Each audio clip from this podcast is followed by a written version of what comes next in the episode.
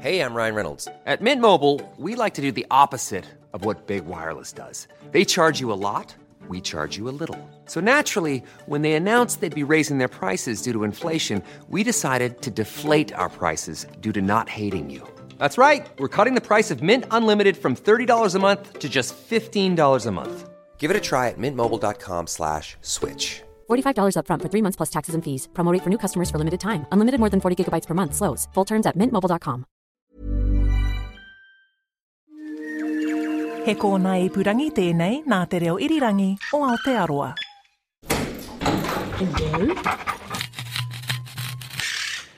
Piki mai kake mai and welcome to Our Changing World. Ko Alison Ballance tēnei. In the final show for 2019, we are going to think big. Science broadcaster Damian Christie is going in search of answers to a question that is much beloved of children. Where did I come from? His journey is going to take him from billions of years ago and the beginning of the universe to the last few thousand years. Damian's first port of call is theoretical astrophysicist, Associate Professor J.J. Eldridge from the University of Auckland. Child or children? Children? Have you got one, two? Children? I've got one child. Yeah, You've got one child. How old's your child? six. Has your child started to ask you questions about, you know, where did I come from? Um, well, there were lots of whys and hows, but uh, I mean, we discuss this anyway because she knows I'm an astronomer and she knows my wife is a scientist. So we do kind of try and get these exciting discussions going, regardless of what biology and how that's long that's taken over billions of years to give rise to us.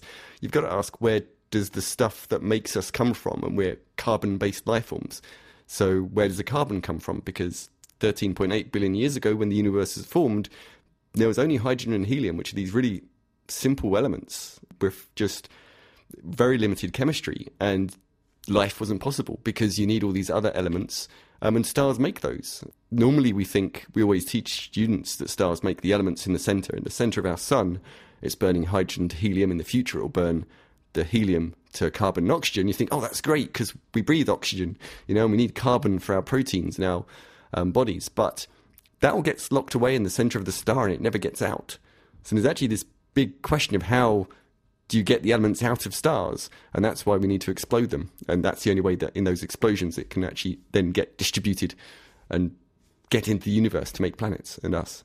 Because we're not just made out of car- we are carbon-based life forms, but we have other stuff inside us as well, right? Yeah, yeah. So I mean, off the top of my head, somebody will probably tell me I'm wrong, but we need carbon, we need nitrogen, we need oxygen, we need calcium for our bones, we need iron for the hemoglobin in our blood, and many other elements in more trace um, varieties like phosphorus. I think we even need. Let's talk about the iron, though. So, so the iron in our blood, where does that come from originally? originally. Well, iron and iron groups elements, so things like iron, nickel, and cobalt, are some of the most stable elements in the universe. And stars can get energy out by fusing them in their cores all the way up to iron. But of course, that's in the center of the star, so it never gets out.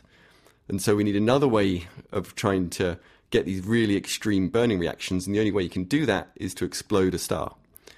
And I mean, we don't, well, this is not something we can do. I mean, but No, we know, can't. we- I mean, We I can think try. The evil Galactic Empire can do it sometimes, perhaps, but uh, but not us. So, so the, but this is a process that happens naturally. Yeah, yeah, and we can, the, the even more interesting thing is we can see how iron has evolved at a different rate to other elements like oxygen in the universe, which is because they're being formed by different stars.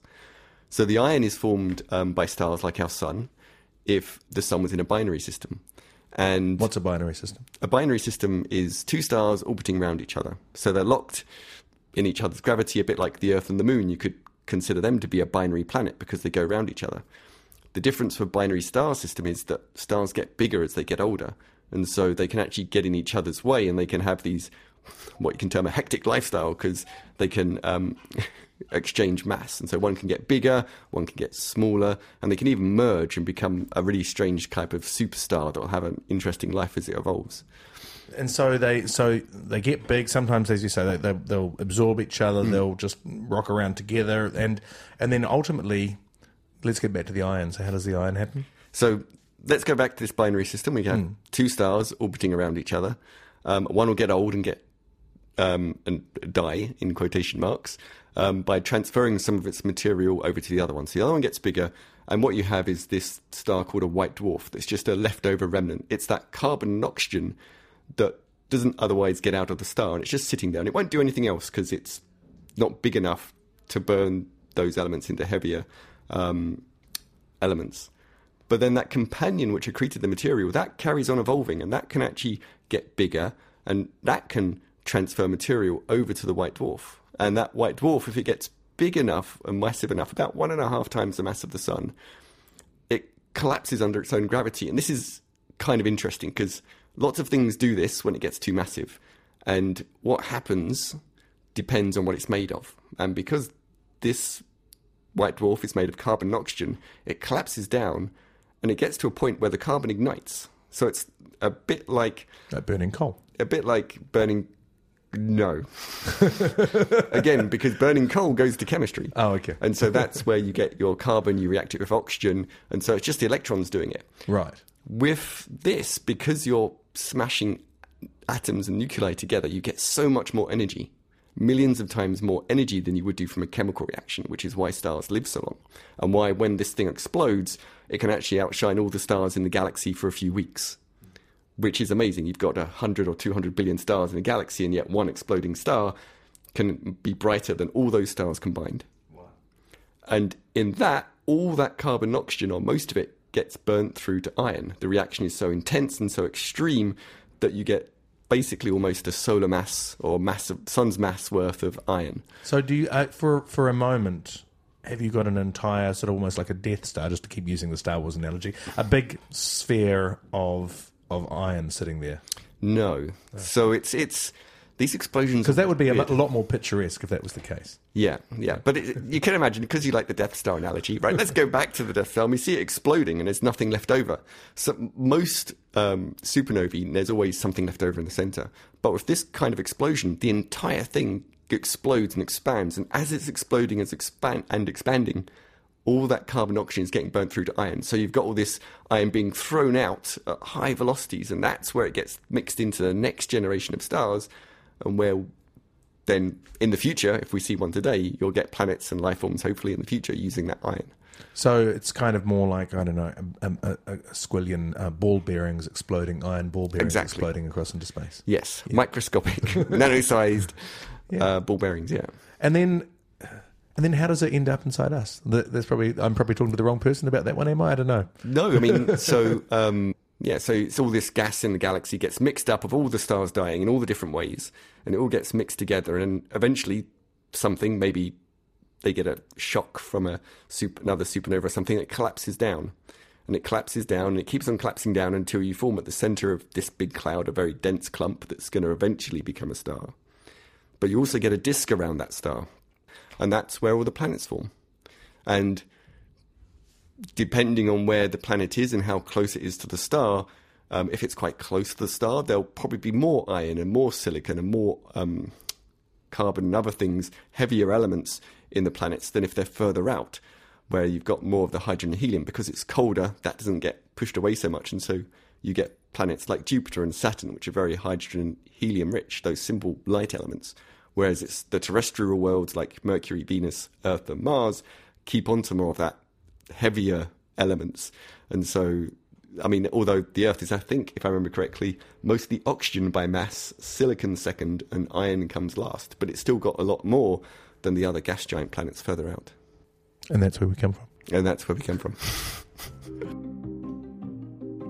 It's a bit of a jump from 4.5 billion years ago, when Earth was formed from all that gas and space dust, to the period of history covered by my next expert, a mere couple of hundred thousand years ago. I first met Oxford based archaeologist and radiocarbon dating specialist Tom Higham last year, when he was inducted as a Fellow of the Royal Society Te Aparangi. In a 10 minute chat, he blew apart everything I thought I knew about where we came from, and I wanted to know more. So ultimately, I guess um, your origins are in Africa. You're an African uh, ultimately, and we know that from um, many, many decades, if not um, centuries, of archaeological and paleoanthropological research. Charles Darwin was the first one really to uh, write down that he felt that uh, our ultimate origins were in Africa, and that's because the great apes, our nearest relatives on the planet Earth, uh, that's where that's where they live, and so he suggested that if we're going to look for our ultimate origins, then that would be the best place to, to, to first um, to first explore um, our, our, origins, and and ultimately that that has come to pass. So there is a huge amount of uh, fossil evidence now that has been gathered by um, people over the last uh, few decades that suggests that um, Africa is where the earliest evidence for our own species evolves, and that takes place at around two to two two and a half million years ago when we find the first evidence of the genus Homo. Um, our anatomically modern human ancestry dates back to probably around 250 to 300,000 years ago in Africa. And again, the fossil evidence is, is pretty consistent with, and the dates are pretty consistent with the idea that, that that's where we're ultimately from. And finally, the, the next um, major piece of evidence is, uh, is genetics. And we know that the genetic, genetic diversity of modern day Africans is much higher than the genetic diversity of everybody outside Africa. And that supports the idea that people outside Africa are the result of a smaller group of people leaving Africa in what we call the so called founder effect. It almost seems sort of. I mean, it makes sense the way you talk about it. It almost it almost seems counterintuitive, doesn't it, that the rest of the world has a lot less diversity than than than one small, relatively small group. Yeah, um, it's it's really quite um, it's it's become much more complicated. We always used to think that a small group of humans uh, left Africa, uh, uh, budded off from from the African uh, continent and, and left. Um, probably at around 50 or perhaps 120,000 years ago. There's been a bit of debate about precisely which date. But we now know that there is a lot more complexity in Africa. And the idea that there was a single population that's ancestral to us is probably not true. In fact, what happened in Africa was probably that there were lots of different groups of humans uh, living in different parts of Africa, and it's a lot more complex than we thought before. There were periods where they interacted with each other genetically and culturally, and but ultimately, um, it was the case that a smaller group of people must have left, and we think that the main um, options that they would have had were to leave across the Sinai, the um, little peninsula that links Africa to Europe, or across the straits at the very southern point of the Saudi Arabian peninsula, the so-called Bab al-Mandab Straits. And so, through one of these two um, ways, we, we think that humans moved out of Africa and into the rest of what we call the old world, into Eurasia. Um, and the, the, the last few years have seen a tremendous um, in, increase in our understanding of, of when this happened. So, we now have evidence just in the last few months that there must have been a much earlier exodus of humans or early modern humans up to about 270,000 years ago, because we have evidence for that in Greece some fossil remains were found in Greece. And later, we have evidence for modern humans in Israel at two very important archaeological sites that were excavated early in the 20th century. And that's about 120,000 years ago. But the main exodus, the main group of people moving out of Africa, probably was much later than that, between 50 to 60,000 years ago. And that's where we find suddenly a great diaspora of people moving into places like Australia, Southeast Asia, we think Australia was probably settled around 60 to 65,000 years ago. And there are other modern human groups that by that stage also in places like um, islands, Southeast Asia and Indonesia and, and, and so on. And there's possibly earlier modern humans that make it into China, although the evidence there is a lot more controversial. So you're saying some of this new this new work has only just come out in the last last couple of months. So it's a, this is really still a very much a, excuse the pun, but an evolving field.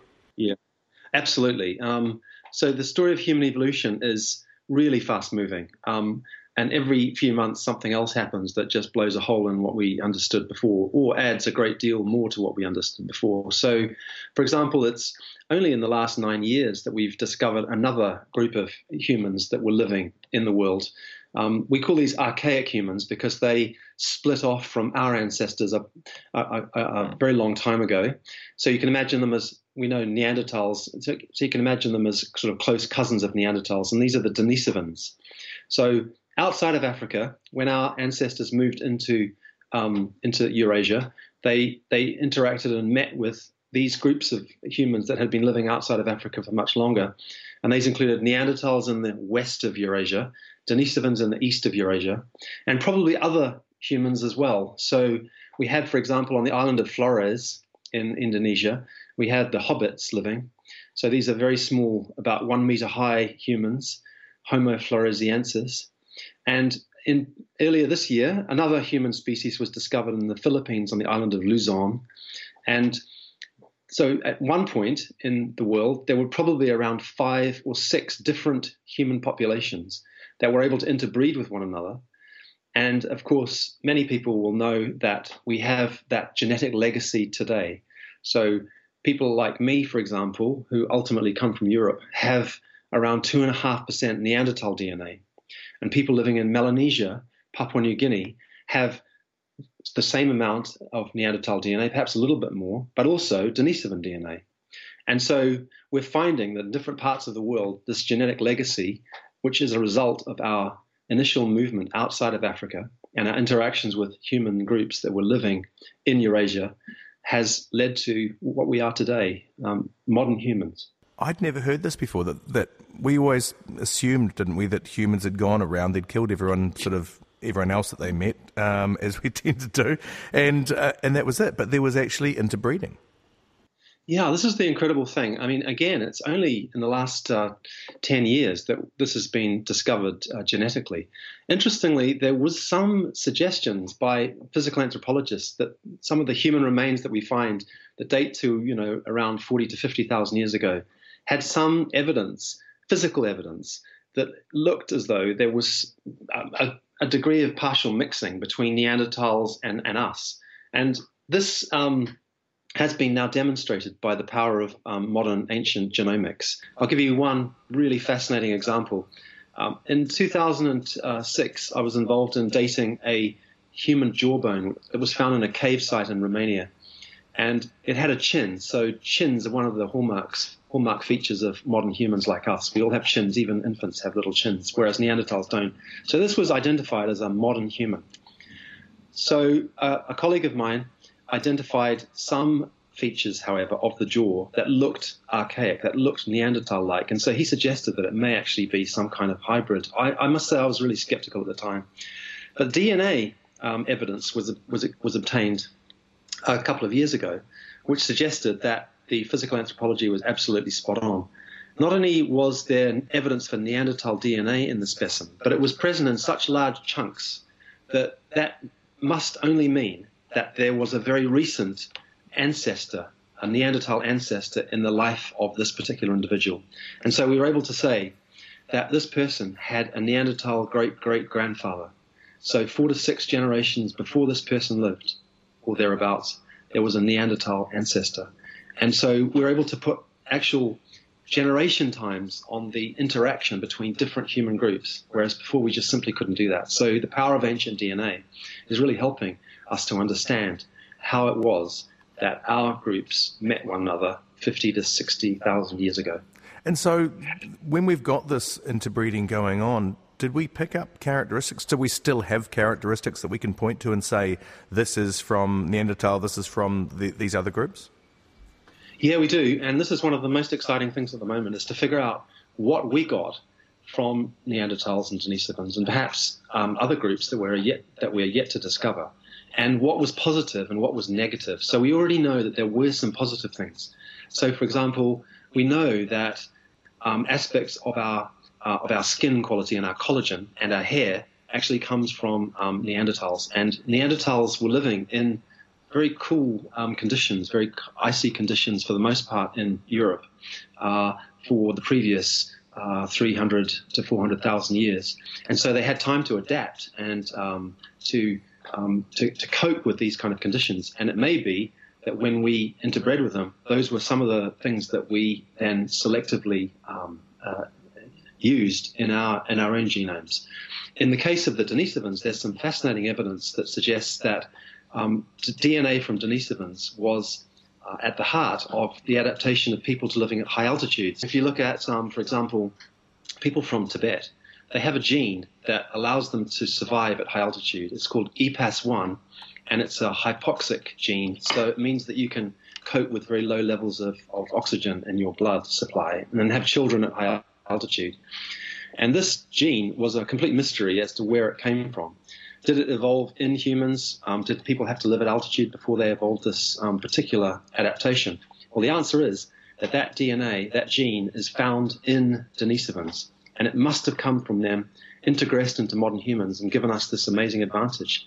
And uh, earlier on this year, uh, a human bone was found in a cave in the Tibetan plateau, which was identified as Denisovan and dated to about 160,000 years ago, putting these people in that area of the Tibetan plateau. And it may be that this is where that, um, that adaptation occurred. That is really fascinating. Now, uh, one one last last thing. We when we spoke, um, we were talking about diabetes because I understand the diabetes gene comes from Neanderthals, and I said, so does that mean they don't have diabetes in Africa? Did, you find the answer to that? So um, the um, that is a really uh, interesting question. God, I wish I knew the I wish I knew the answer on my head. I've forgotten about that. Maybe it was That's all right. I'm, I'm going to leave you with that as some homework, and you can come back to me on I'm that going to have to go and look into that. There's always another question that arises. That's the great thing about science. While we wait for Tom to get back to us about my diabetes question, which I'm quietly hoping might alter the course of evolutionary science as we know it, I thought I'd bring our main query where do I come from? back home to Aotearoa and to Otago University molecular anthropologist Lisa Matisoo-Smith, who has herself had huge influence answering this curly question. Lisa, hi. Hi. Answer however you want. Where, where did I come from? Where did I come from, or where did where did you come from? That's that's the question I often fear because it clearly matters to people. Um, but there are so many answers to the quest that question um, at so many different levels. I, you know, I have an American accent. That's usually what people are. Oh, where are you from? You know, wanting to place you, and and that whole concept of wanting to place somebody, I think, is a a human need. If you think about, you know, um, a pepeha, you know, uh, when you meet somebody and, you know, hi, who are you? Where are you from? People want to kind of conceptually place you. So the accent is something that obviously people um, pick up when I speak um, here in, in Aotearoa. And, and so, where are you from? Oh, I'm from Dunedin. And you can see by the look on their face, no, that's not what I wanted to, you know, that, that wasn't, that didn't give me the right answer. And it's like, oh, well, I have an American accent. Yes, uh, you know, I was born in Hawaii. That reminds me of a, a friend of mine who's um, Chinese. Um, you know, to look at her, and my grandmother said to her once when she was at my uh, graduation, she said, "Oh, and where are you from?" And she said, "Tauranga." Yeah, my, yeah. My grandmother gave her a look like, no, not the, the, right answer. For." answer and that's i think that's the thing where where are you from there's no single there's no single answer where are we from where are we as as a species from where is homo sapiens from you know yes ultimately we all come from africa but you know it really depends on the context Let, let's talk though about about the you know one of the pieces of work that you're renowned for, which is actually relating to um, the tangata whenua and, and where did. How, how did people get here? How did the first people get here? How did you know? Um, and you tell me about the work that you did with the DNA there. Yeah, so I mean, I guess there's a how and from where. There, there, those and those two questions kind of go together. Um, yeah, so I, I'm a biological anthropologist, um, but I am an anthropologist by training. Um, I use biological tools to to understand human origins, um, and the work we've been doing on the settlement of Aotearoa um, and the Pacific um, ties back to that where do we come from question. Where, you know, what is the Hawaiki? And again, it's the same issue of how far back do you want to go? So we can talk about about where is Hawaiki, you know, from the stories. It is a mythological place, but there is we have been able to identify through the DNA of not only um, Maori people, but also the um, plants and animals that um, that Pacific peoples carried in their waka. As they settled the Pacific, we can use those as markers to track the the movement of the waka and therefore the movement of the people. Can you give me an example of that? So I started my work looking um, at Rattus exulans. Uh, DNA and Rattus exulans is known as Kiore in in the in Polynesia. It's a rat. It's rat. Um, it is a different species from the European rats, Rattus rattus and Rattus norvegicus. So it does not interbreed with those other species. Rattus raticus. Rattus rattus. Rattus ratus. Yes, and Rattus norvegicus. That's So- the that's the Norwegian rat and the yeah, ship rat. Yeah, yeah. those. So um, they, you know, um, the Kiore, or Rattus exulans, um, doesn't travel in European boats. Um, it it has completely different kind of behavioral characteristics. It doesn't like to get its feet wet. Um, and it was it was transported in the waka intentionally. It was a, an important food item as well as a, a taonga. It, it, had a lot of cultural significance, and in the same way that the British brought gorse and all kinds of, of things with them when they came here, um, Pacific peoples carried uh, the plants and animals that were of cultural significance to them. So. Um, so the Kiore is one of those um, one of those taonga, and I studied the DNA of the Kiore from around New Zealand and was able to track them back through through the Pacific um, to the origin of the Kiore. So we could trace the the Kiore that were still living here on the islands, and the Kiore living here are the direct descendants of those that were introduced by the first colonists. Um, so we found out where they were coming from, and they were coming from the Cook Islands and the Society Islands. So Rarotonga, Raiatea, Tahiti, uh, the, that, that group of islands. So we've identified the Hawaiki, and it's not a particular place, but a, a homeland region um, that is the homeland for really all of East Polynesia. It's a homeland for Hawaii as well, um, and it's the homeland for Rapa Nui as well as Aotearoa. So there, there's a central East Polynesian homeland um, does the Kiore live? Is there a step before Polynesia? You yep. Does the Kiore live in yep. Taiwan? So that's or? the next. That's the next. So we go. Okay. So we can trace the Kiore from Aotearoa back to Hawaiki of the societies and the Cooks. We can trace those back to West Polynesia. We can trace those Kiore back to island Southeast Asia. Interestingly, they do not trace back to Taiwan. They're not native to Taiwan. So while the languages the Austronesian languages, which all, all Polynesians speak and a large percentage of Pacific people speak, can be traced back to Taiwan. And many people hear about the tai, you know, Taiwan origins for Maori or for Polynesians. That's only the linguistic data.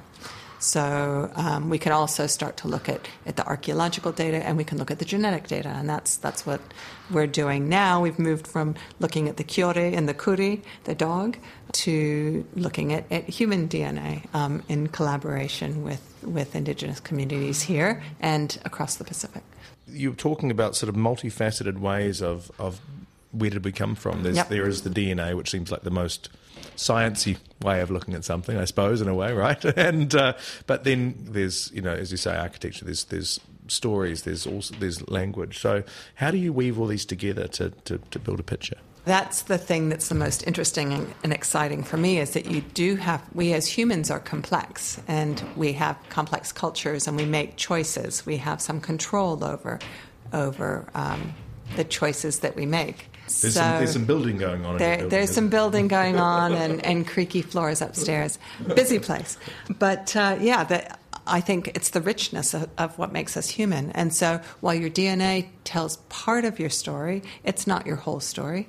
And as, as you, you talk about, you know, your mother and, and her twin brother have different DNA. You know, it's not just our DNA who makes us who we makes up who we are. And so our history is, is similarly complex. So, you know, I can be sitting here in Aotearoa with an American accent and Estonian genes, you know, it's, it's complex and you've got to understand that complexity and celebrate. I think celebrate that complexity. That's what I love is that, um, that you know we can share we can celebrate our common origins and our unity and our diversity and um, appreciate that. And the more we can talk about these things and that it's not a black and white issue that it, it that it's it's this very very rich tapestry. And it's I always say it's like a tukutuku panel. It's you can, you're weaving together all of these lines of evidence all of these and it and it ultimately tells that pattern that you see tells a story, and that's the human story, and that's that's what is biological. Well, that's what anthropology, and uh, that's what I love. And that's where we come from. That's where we come from. Thanks, Lisa. That was Lisa Matisoo-Smith from the University of Otago. We also heard from Tim Higham from the University of Oxford and JJ Eldridge from the University of Auckland. And that story was produced for us by Damian Christie from the Aotearoa Science Agency. And that's Our Changing World for another year. I'll be back on the 23rd of January 2020 with a brand new season. But never fear, there is summer science to keep you company over the summer break. We will be beaming from your radio or your favourite digital device each evening, just after the 7 o'clock news on Mondays, Wednesdays, and Fridays. Catch you then. In the meantime, you can listen to tonight's story again at our webpage, rnz.co.nz slash Our Changing World. While you're there, why not stock up on some stories from our audio archive to keep you company over the summer break? You could relive the epic kakapo breeding season with the Kakapo Files, indulge in a marathon session of chemical elements with Elemental, or peruse the ever eclectic lineup of Our Changing World stories. You'll also find everything I've just mentioned on your favourite podcast app. Thanks for your company. Have a great summer break. Until next year, it's good night from me, Alison Ballance. Pō mārie. Botox Cosmetic, onabotulinumtoxinA, FDA approved for over 20 years. So, talk to your specialist to see if Botox Cosmetic is right for you. For full prescribing information, including boxed warning, visit BotoxCosmetic.com or call 877-351-0300. Remember to ask for Botox Cosmetic by name. To see for yourself and learn more, visit BotoxCosmetic.com. That's BotoxCosmetic.com.